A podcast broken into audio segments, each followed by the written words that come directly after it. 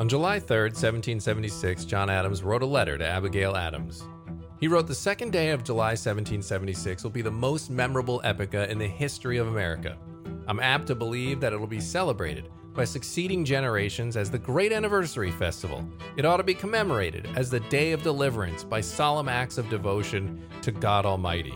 It ought to be solemnized with pomp and parade, with shoes, games, sports, guns, bells, bonfires, and illuminations from one end of this continent to the other, from this time forward, forevermore.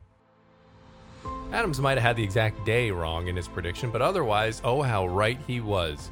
Remember, this was written at a time of revolution, a time of war.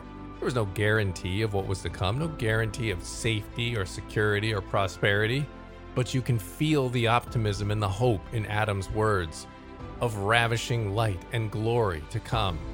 The promise of freedom stirred a yearning that would prove far greater than any risk that may confront them. Freedom, it's why men on the verge of starvation continued to fight through hardship. It's why 56 penned their names on the Declaration of Independence because they saw the promise of freedom. And today, we live in the blessings of their future hope. Fast forward to 2022, America's bitterly divided to the point where some even question why we celebrate July 4th in the first place. But despite all of these problems, the one thing that binds us together is that Americans always find a way. We always have that yearning for liberty and for independence. It's been passed down on us from generation to generation. We can't help it.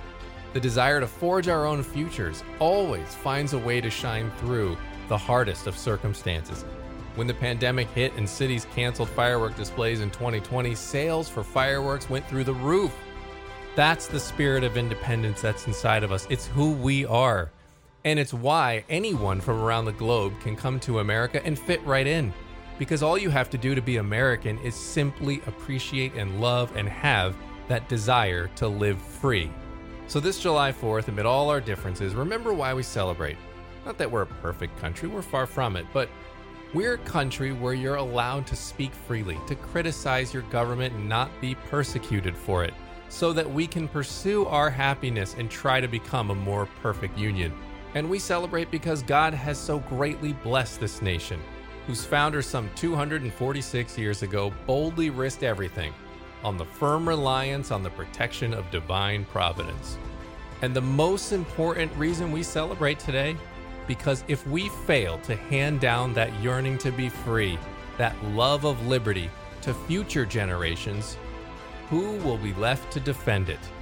So go forth with solemn acts of devotion to God Almighty, and of course, all your guns, bells, and illuminations, and have a fantastic July 4th.